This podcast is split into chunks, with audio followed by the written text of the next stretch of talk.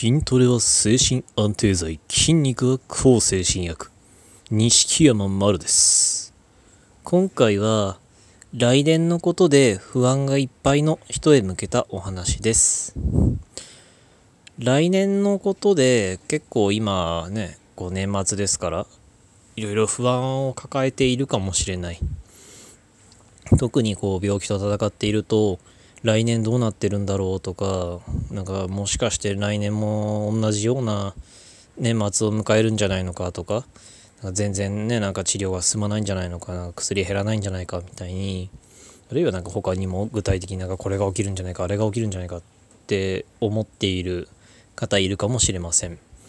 僕も何年か前そんな風に考えたことがありました。ですがではじゃあ突然ですけどじゃあちょうど1年前去年の12月31日にあの考えていた来年の不安2018年こうなるんじゃないかみたいな不安を今全部思い出せますかね？もしなんか思い出せないなら日記とかまあもしつけてる方いらしたらちょっとよかったら見てみてください。僕はちょっとあの日記が続かないタイプの人間なのであの全然日記とかつけてないんですけどどうだったかなっていうと意外と1年前に何を考えていたかっていうのを全部覚えてるかって言ったら覚えてないと思うんですよね。実はあの不安なんか思い描いてる不安のほとんどは実際には起こらないっていうデータがあるらしいです。ちょっと具体的な数値が、まあ、80%なのか90%なのかねあのそこはちょっと曖昧なんですけど実際ほとんど今考えているなんかあの将来のこの悪い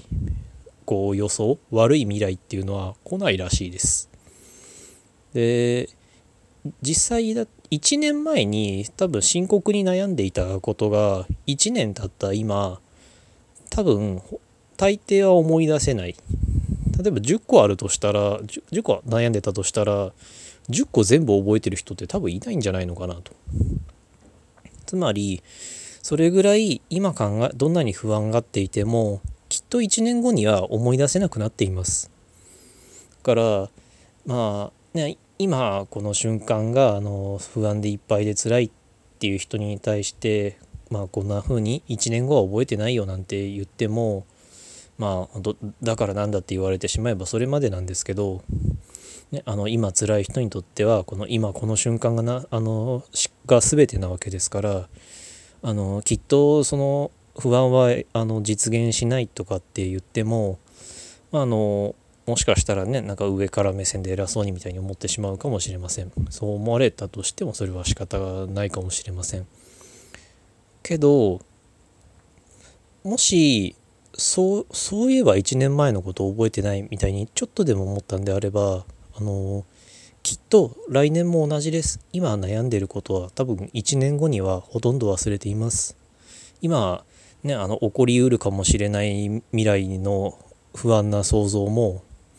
来年はきっと外れているしどんなことに不安を覚えていたかっていうのも多分来年になったら忘れています。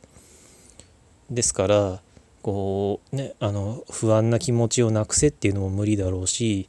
今の悩みを全部ね忘れろっていうのもそれも無理だと思います。ですが